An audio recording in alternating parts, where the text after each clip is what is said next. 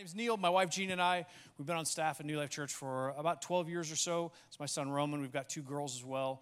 Um, we went about two ish years ago, and we went back to our hometown, which is Columbus, Ohio, and we started a church uh, in Columbus. I'm trying to think, and I can't quite put my finger on it. I'm trying to think if anything happened in the last year and a half that would make starting a church difficult, but I can't, I can't quite put my finger on it. Uh, it's very difficult, extremely difficult to do. Um, we came back to downtown Little Rock about five months ago, and um, we're there with Fitzhill and Bronson, and we're pastoring there, and we're thrilled to be back. The crazy thing about what happened in the last year and a half so, uh, Columbus, Ohio was very strict. Uh, they would actually fine you if you were not wearing a mask outside. They would fine you, and even up until, so you couldn't gather in groups more than 10 up until June of this year. They just took that mandate off, and now that mandate is actually back again. It's, it's just a totally different ballgame there. Very, very difficult to gather people. So we just did small groups, house parties, watch parties. We served in pockets of people, but we couldn't get more than 10.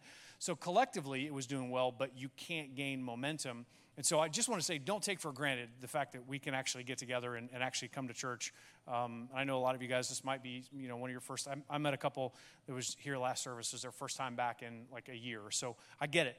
Um, one of the things that we learned that uh, I don't know that we would have learned is that instead of getting people to come be a part of our big thing as a church, which is your, especially when you're starting a church, you're desperate to get people like, hey, listen, we're doing this big thing, please come be a part of it. What we did is we shifted our focus to can we be there for their small thing? Can we be there for their moments? And we started pastoring people in ways that I think we wouldn't have done if we hadn't gone through this this past year. So what I mean by that is, in the last year and a half, more so than collectively over the years of ministry, we have helped more people walk through divorces, job loss, sickness, loss of a loved one, um, attacks, anxiety. There's just so many things that people started battling through. And I'm sure people were always battling through it, but we just got there in, in the middle of, of the mess and just walked through it with them. So we changed a lot of the way that we pastor just because being there in the middle of it, um, you just walk a little bit differently. You kind of go slower. It's going to take longer than what you want it to. And so it changed a lot of how we pastor. There's a guy I want to introduce you to. You may have heard of this. I don't know. Time Magazine and National Geographic just did a big bio on this guy. His name is James Maroon. James Maroon did something. He started a job uh, that he had not done and no one had ever done before on September 11th, 2010 he climbs down the stairs to the World Trade Center, to the pools, the reflection pools. Anybody been to the World Trade Center? To the um, okay, if you know, it's really quiet. It's one of the quietest places in New York City. He used to be a facilities manager at the World Trade Center. He was there the day that the planes hit.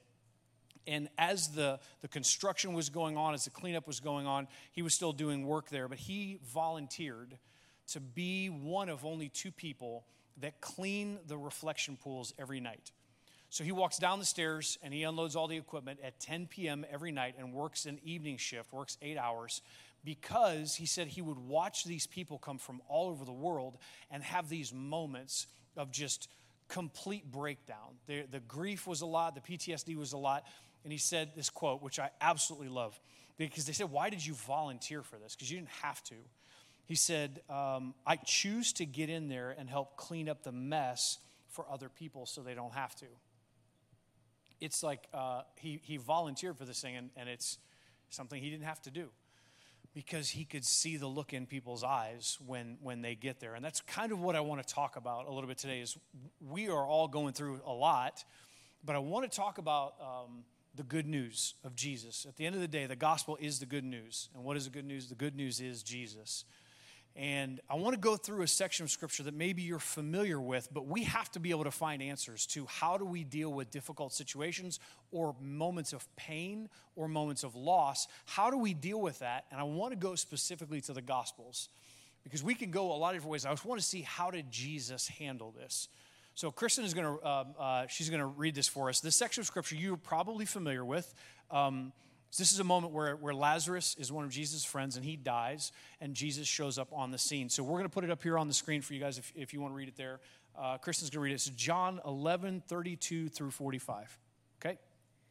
When Mary reached the place where Jesus was and saw him, she fell at his feet and said, Lord, if you had been here, my brother would not have died. When Jesus saw her weeping, and the Jews who had come along with her also weeping, he was deeply moved in spirit and troubled. Where have you laid him? he asked. Come and see, Lord, they replied. Jesus wept. Then the Jews said, See how he loved him. But some of them said, Could not he who opened the eyes of the blind man have kept this man from dying? Jesus, once more deeply moved, came to the tomb. It was a cave with a stone laid across the entrance. Take away the stone, he said. But Lord, said Martha, the sister of the dead man, by this time there is a bad odor, for he has been there for four days. Then Jesus said, Did I not tell you that if you believe, you will see the glory of God? So they took away the stone. Then Jesus looked up and said, Father, I thank you that you have heard me. I knew that you always hear me, but I said this for the benefit of the people standing here, that they may believe that you sent me. When he had laid when he had said this, Jesus called out in a loud voice, "Lazarus, come out." The dead man came out, his hands and feet wrapped with strips of linen and a cloth around his face. Jesus said to them, "Take off the grave clothes and let him go." Therefore, many of the Jews who had come to visit Mary and had seen what Jesus did believed in him. Incredible. Thank you. She could sing as well. This is, amazing. Thank you. I appreciate it. She hates us. Um, so there's a there's a, a, very obvious verse in the middle of this. You got everybody knows the uh, 1135. Jesus wept, right? If you've ever gone to a vacation Bible school and they gave away free candy, if you memorize a verse, this is your go-to.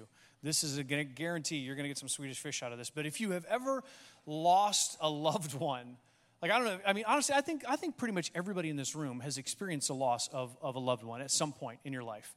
If you've ever gone through that sense of loss, like what Jesus goes through here, there's this moment that we have where we we would do whatever we could to take away that moment. Like we said it, I've said it.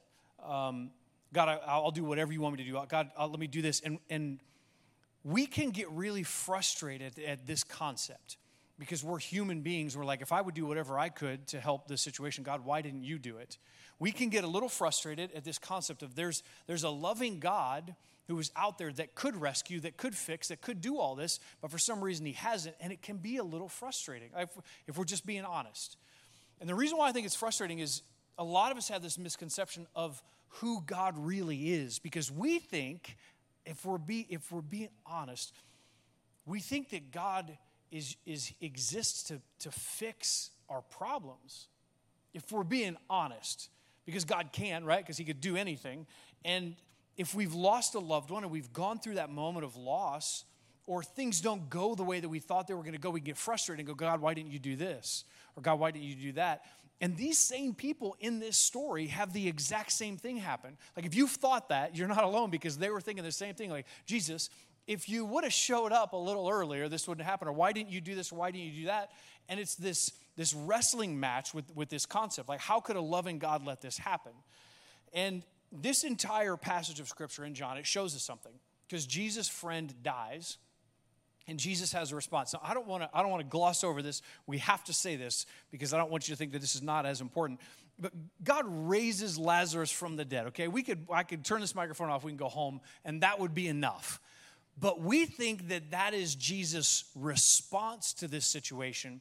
And if we're not careful, we can miss there are three others before Jesus raises Lazarus from the dead, he responds three other ways.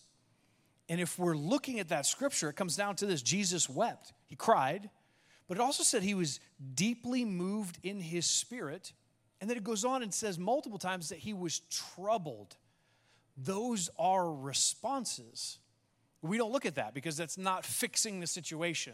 And there's, there's a key to that, and we'll get to that in a second the, the thing that we wrestle with, if we're being honest, is we wrestle with God, why did you let this happen? Or why did this happen? Or why didn't you do this? And as I look in Scripture, I don't see a lot of answers to the why question.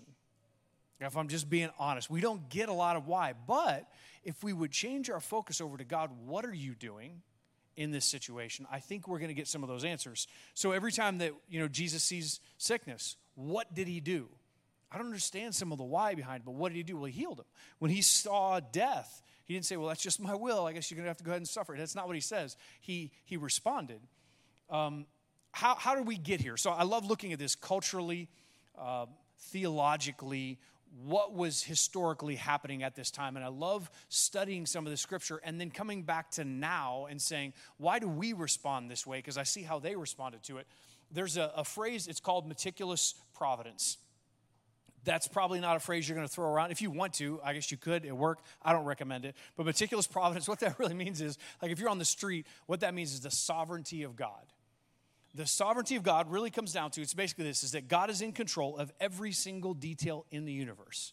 Can we agree on that? Everybody agree on that? We're okay with that? All right, thank you. I appreciate it. Just go along with me on this one. That could be that's a fake yeah. I'll know I'll know if you're not with me. I'm kidding. Um, the way that we actually we don't think about meticulous providence we don't think about the sovereignty of god we say cliche statements that go along with that see if any of these sound familiar one of those is like well you know god's in control i guess that's, that's something we legitimately say. Think about the statements that we say that explain God's sovereignty. There's a couple more, some good ones. Well, I don't really get it, but Lord, He works in some mysterious ways, don't He? That is us trying to explain the sovereignty of God. Well, hey, I know it's terrible. The best is yet to come, isn't it? What are we doing? Like, we, we, we say these statements, we think that they're helpful. Like, hey, all these bad things, they happen for a reason, don't they? I mean, golly, please. Here's, and I'll explain to you why that can get really frustrating and why that can be so, um, it's a trap. Because on the front end, it sounds very hopeful, but on the back end, it gives us a crisis of faith. I'll explain it like this. So Augustine, it, this is not a new concept. This whole this whole sovereignty of God and uh, and that meticulous providence. Augustine in the fourth century is the one who came up with this. And here's it's really simple. He basically says if something does happen, that means it's God's will. But also if something doesn't happen, it's God's will. You can see how that now there's a little bit of a trap in that because how do we wrestle with that? Well, here's how that plays out practically. We start off with that statement like, listen, God, I, I know you're sovereign. Lord, I know that you work all things out for the good of those, but my kid is sick. That is this, this back ended crisis of faith. We, th- we say things like, well, God, I know you have a plan, but I'm still single. I'm in my 30s, and I don't know if I'm ever going to find anybody. God, I know you work everything out for a reason. I know you have a reason. I know the best is yet to come, but I just lost my dream job and I don't have a backup right now. Do you see how that can get really, really dicey? That can get a little tricky for a lot of us. So, this is, this is a little bit flawed in, in its thinking. And here's why. We as human beings tend to think of uh, when it comes to the sovereignty of God is an either or mentality. Either God is totally in control or he's totally not. And we don't think about it other than that straight line between the two. And we kind of try and walk that line. Like either God, you're totally or you're totally not. And that's not necessarily the way that it works. It's more of this woven together. He is in the fabric of everything in between. We tend to think this or that, and that's not how God works. Now, we can all agree, right, that God is sovereign. Here is what we don't all agree on. To what extent is God sovereign? That's where the questions start coming into play. So, what I want to do is this I want to go back to a scripture in the Gospels that we're all very familiar with. It's the Lord's Prayer. Everybody know the Lord's Prayer? I'm going to assume that. Okay, good. Lie to me. It's okay. It's just can, everybody's nodding. It's okay. We'll put it up on the screen. But I want to read something here. And this is Jesus who's teaching this. He's teaching his disciples how to pray. There's something that you may not have seen because this is so familiar to us, something maybe you haven't seen before. And, and we'll, we'll come back to this. In Matthew chapter 6, 9 through 10, Jesus says, This then is how you should pray Our Father in heaven, hallowed be your name, your kingdom come, your will be done on earth as it is in heaven. Now, Jesus is telling us something without telling us something right here. It's like a Christopher Nolan film. Like you're, you're not going to figure this out until three quarters of the way through this thing. It's very frustrating on the front end. But he says something in here that if we're not careful, we miss. What Jesus is actually saying is that earth is a place where God's will is not necessarily done. Why else would he pray this? He's saying that heaven is a place where God's will is done, but earth is a place where it's not always done, it's sometimes done, which is, it's like kind of mind blowing. You're like, wait a minute Sometimes it is, sometimes it isn't. Why not? Have you ever thought of it? Like, why is God's will not always done here on earth? And the simple answer is because there are multiple wills at play here. There's more than one will. When we look at this, um, okay, we know that God gave us free will, right? The, the, the, the ability or the choice, the creative liberty the creative freedom to choose him. Because if he didn't, if God is up in heaven and he is basically saying, listen, anytime you're about to make a mistake or make a decision that is bad for you, he's going to he's just to taser you from heaven with like 10,000 megawatts of something. I don't really know what it is, but he's just to zap you from heaven. What and I know a lot of us are like, well, it'd be better because then I wouldn't I wouldn't sin or wouldn't make mistakes or whatever. Really? Would that be better? Would that be better? It would be crippling. The universe would be crippled stuck in a moment because we would be fearful. We wouldn't move, we wouldn't progress. So, what God did is He gave us free will. We have the right and the freedom to choose to be a part of God's incredible design and plan, or we can do our own thing. We don't have to, which is, uh, it's kind of risky you agree like he could he could have made all of us do that but then it wouldn't be it's not it's not free will so we can partner with god in all of his goodness or we can do our own thing now evil is, is, is definitely at work here in the world. It's a byproduct of that freedom and that liberty that God gives us. But there are other wills at play. What are the other wills at play on earth? Do have, we have God's will, right? We have your will. We have another person's will. And just so you know, there are some crazy people out there. Their wills are not super nice right? I'm trying to be kind about it, but there's some people that are messed up out there. And then the last one is there's Satan and the powers of darkness. You're like, okay, you had me on the first three, like the wills, I get all that, but as soon as you said Satan, like that's just not, I don't know. And here's why, and I'm, I'm gonna, I'm gonna say this because I, I think sometimes we can assume or gloss over that everybody agrees or believes in this, but in 2021, it is very, very popular to think that Satan isn't necessarily real he's more of a, an abstract concept. He represents evil, and he's over in that category of the room. But over here, this is everything that's good, everything that's all right. But, but Satan, the devil, I don't know. And the reason why we don't believe is because we're educated, we're deep thinking people. We don't want to think something, something like that is real. Now, Colossians 1.16, we won't, really get into all this, but Colossians 1.16 really says there are demons, spirits, princes, principalities, heavenly beings, and powers at work. Now, you don't have to choose that, but we have, as a culture and a society, we have caricaturized the devil. Satan is in sketch comedies on Saturday Night Live, and he's everywhere, and whatever. He's a cartoon, and it's, we, we don't want to think that that is real. Now, the, the problem with that is that because God gave us free will, um, the, the problem with that is it is dangerous if we don't agree that Satan and the devil is actually real, because the danger is we can end up blaming things that go wrong evil things that happen, we could blame it on somebody else. We could blame it on ourselves, or even more dangerously, we can blame evil things that happen on God. And he's, he's not into that. He's not causing these things to happen. So there's a quote by C.S. Lewis. I, I want to read it because this is, is incredible. This is talking about free will.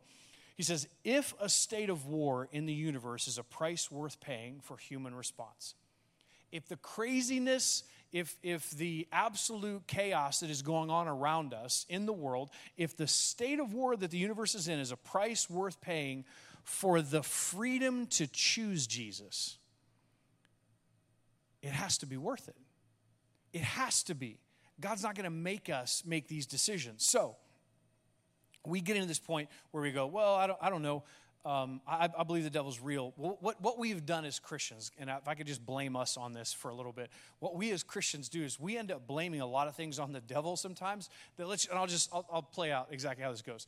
You, you're you're coming home from the grocery store, you're in the car with your spouse or whatever, and you guys get in a massive fight. Like it's it's bad, and we mutter under our breath, or we tell somebody else, like I can't believe we got in a fight. It's unbelievable, man. The devil's just so busy trying to ruin my marriage.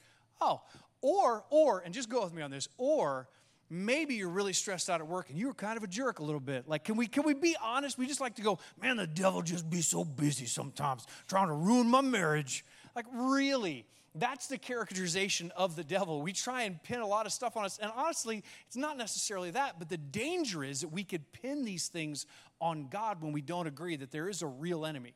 The Bible talks about it. He says, the father of lies, and there is no truth in him. So we can incorrectly assign blame toward God. Now, let's go back to John 11 35. When, when Jesus' friend dies, when Lazarus dies, the reason why Jesus wept is so compelling is because Jesus is creator God. And he cried. He's sovereign, in control of everything. And he cried. Like that was his response. I want you to imagine this. Just think about this for a second. There, imagine here in town in Fayetteville, there's, a, there's an art gallery. An art gallery owner has spent his entire life curating and aggregating and getting some of the finest pieces of work, some of the, the best paintings, the best sculptures, whatever. This is his life's work. He has poured into gathering the best of the best from the world to be right here in town. And one night, some vandals come in and they break open the door and they trash the place, rip paintings in half, they smash sculptures, they, they destroy the place, shatter glass everywhere, and they leave it in shambles. The art gallery owner, he gets the phone call from the police. He shows up. There's red and blue lights. There's the yellow caution tape. And he, as, he, as he walks onto his property, he would be overcome with grief at this sense of loss of his life's work, everything that he put into it. I want you to think about this section of scripture where Jesus shows up on the scene. His best friend has, has died. People are chaotic around him. People are pointing the finger, blaming. And he has stepped into the human story in this moment. And the reason why he cries is because that sense of grief and loss that he is experiencing in the moment. Jesus has a very emotional response to it. He's troubled in his spirit, he's deeply moved. What does Jesus do? Not, God, why are you doing this? Or Jesus, why didn't you show up earlier? But what does Jesus do actually gives us comfort in this moment. And here's why. What Jesus' response is, it's not stoicism, it's not neglect. He cries and then he acts. He is deeply troubled and moved in his spirit, and then he acts. And we forget about that part. We look at just what he does, and that's not the only part of the story. This is good news. This is incredibly good news because God doesn't just necessarily fix everything immediately. In the deepest possible sense, God cares about it and He's at work inside of it, not from the outside, which is what we tend to think. Like, God, you're over there and I'm here. You don't know what my problem is. I understand that you're, you're separate, you're different, you're whatever. No, He is right in the middle of it. And the way that God, in the person of Jesus, takes this situation on is He, remember, He's on mission, on purpose he takes and shoulders every evil thing, every painful thing, every wicked thing, the grief, the shame, the sin. He shoulders all of it, puts it on his back, and takes it to the cross. And he crucifies it in that moment. And that is substitutionary atonement. That is huge. And that's very simply this Jesus dies so that we can live.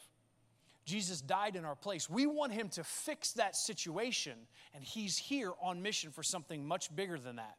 But don't mistake for a second that he didn't come and get involved emotionally in what was going on. He's not stoic, he's not on the outside. He's right there in the middle of this with us.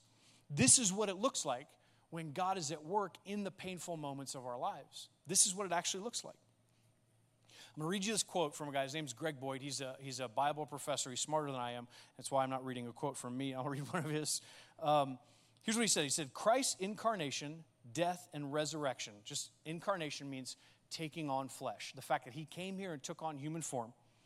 His incarnation, his death, and his resurrection reveal that though God is not culpable for the evil in the world, that means he's not to blame he nevertheless takes responsibility for the evil in the world. And in taking responsibility for it, he overcomes it. Please get this. On the cross, God suffers at the hands of evil. Let that sink in just for a second. God and Jesus never separated in all of eternity until that moment on the cross. He understands what it's like to go through pain and suffering. And in that moment, what we think is that we're alone in that suffering, but God has not left us alone in the pain. He's right there in the middle of it with us. So it goes on. He says, In this suffering and through his resurrection, he in principle destroys evil. And through the cross and resurrection, evil is not something God wills into existence, it's something he wills out of existence. So, God, through Jesus on the cross, it meant that he was involved in healing human pain. He's not outside of it, he's not passive, he's actively involved in the middle of it. So, the answer to the problem of pain that we go through, the difficult loss that we have, the, the difficult things that we deal with, the problem and the answer to the problem of pain is Jesus didn't bring optimism. O- optimism, just to be clear, is human. It's man made. It's wafer thin. It's Hakuna Matata. It's as thin as a wheat thin. There's not much structure to it. It'll break under pressure. What he brought is hope. Now, something always follows hope. Just so you guys know, something always follows hope. It's peace. Anytime in the Bible where you see that hope is there, peace follows right after it. Now, what is the hope that Jesus brought? He's coming back. He already took care of this, but he's coming back. Now, I'm, I'm going to push pause on all of that. I just want, I'm going to say this statement because um, in, in Romans chapter 8, there's this incredible moment where um, the Apostle Paul, he says, listen, there, there's, no, there's no comparison to the hard times that we're going through to the up and coming present times, the, the things that are ahead of us. And he says that because we like to compare. We think right now God is outside of time and all of that. But Garrett said something, and he said it about the Apostle Paul, who wrote that about there's no comparison from the present hard times to the up and coming. He's the Apostle Paul in Acts Garrett already said that he and Silas are in prison, and God shows up. What did he do? He shook the ground with an earthquake, and the doors opened up, and they were freed. Now, I want, I want you, you guys can go do this later on. Um, it's, I think it's Acts 26. Uh, maybe it's Acts 23. That's not the only time that, that Paul is in jail. There's another time that Paul, he's on trial, they throw him in prison, and watch the difference. There's one scripture that says the Lord shows up in his prison cell with him and ministers to him and encourages him. God himself literally sits down inside the prison cell next to Paul and he encourages him. It's interesting to me that God could break open that prison he could do whatever, he could break every shackle, every chain, open up every door. He could do any of that. And it's very comforting to know that he could, but he doesn't always do it. Why doesn't he always do it? Because he's more interested in being with you during that moment of pain than fixing everything and making it go away. That's why Jesus took and shouldered all the pain and the burden of sin on the cross. And that's why he went there. Why? Because at the end of the day, the thing that Jesus is most concerned with is a relationship with you and sitting down with you in the middle of it. And it's so helpful for me to know that in this moment, when his best friend dies, he first, before he ever heals, before he restores and brings him back to life, he starts off with an emotional response, that shows me that he cares and he understands. That is good news. That's incredibly helpful. I'm going to tell you this story. Um, I, I, I don't like doing this, but I'm going to, I'm going to do it ahead of time, and uh, it's just because it's a, it's a rough story. There there are things that I know you know this from watching Garrett and Jason and your pastors do it, and it's something that Pastor Rick teaches us very, very well, is to, to make sure that we have moments where we're transparent and we're just honest. Because here's the, the tendency can be, and I've sat there and I've listened to people and, and I've thought to myself, they have no clue what I'm going through. They don't know, eh, they're living a different life or whatever as a pastor, and it's not true. And I just want you to know, we don't always stand up here and tell you things that we have conquered and overcome. We're willing to tell you things that we are working through right now.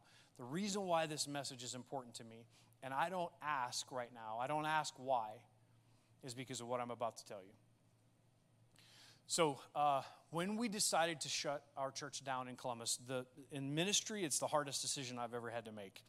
Um, incredibly difficult. We made that decision, and then on April 24th, I'd spent a month packing up all of our gear. Uh, there's something you don't know about me. I used to make a lot of, uh, made a documentary and some short films, things like that. So over the years, I've acquired a lot of cameras and editing gear and all that kind of stuff. Well, what I did is I categorized, labeled, packed everything back up, and put it in a trailer.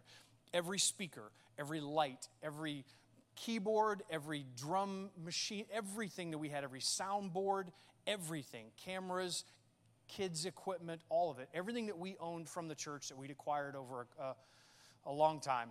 I packed up into a trailer on April 24th because on April 27th, I was going to drive it back down here to give to New Life Church so that at least, at the very least, what we still had could be a part of a church. It could still help people.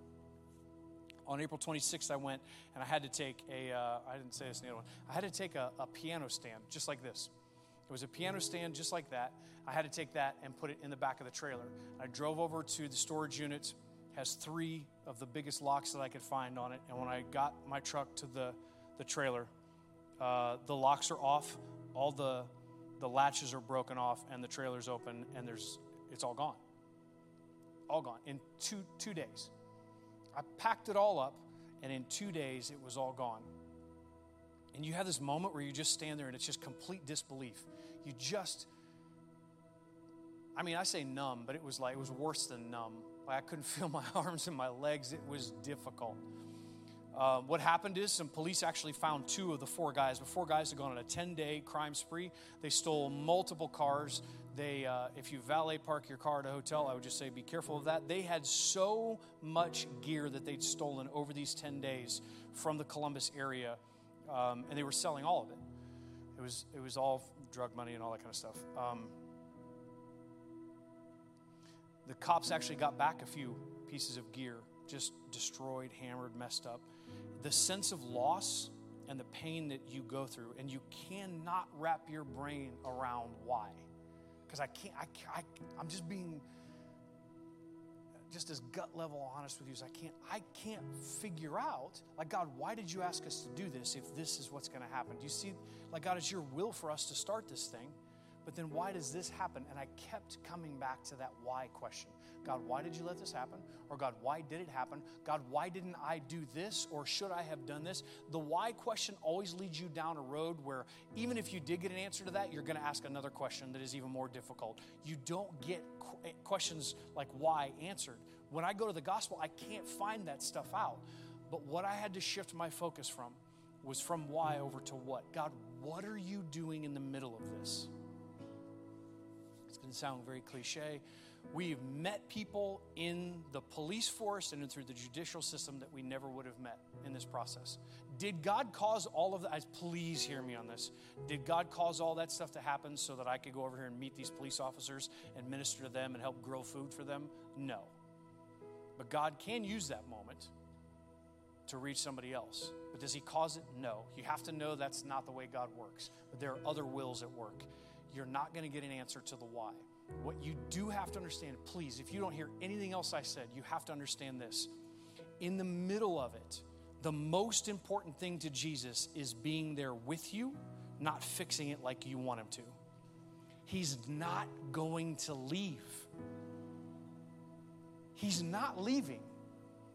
Why, that's why what Garrett said is so important. To worship Him through the difficult times and in the moment is important because we tend to leave, but He doesn't.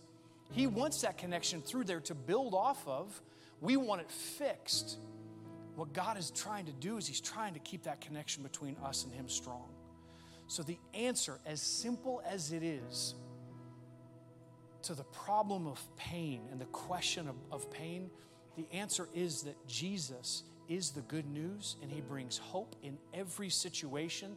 And there are times where that's going to have to be enough. But I promise you, He's not leaving. Even if you have, he's not leaving.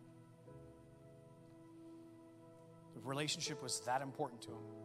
That's why he, he's still focused on the cross. All these other things happening. Imagine what he's doing in this moment when Lazarus dies and people are starting to antagonize him. Like, Jesus, if you'd, if you'd come here on time, this wouldn't have happened. And I'm sure he is seeing it through this painful moment, but he's really looking towards Jerusalem because that's where the cross is. He's going, The way that I fix this is there. That's where Jesus fixed it. That's the hope that we have. Can I pray for you?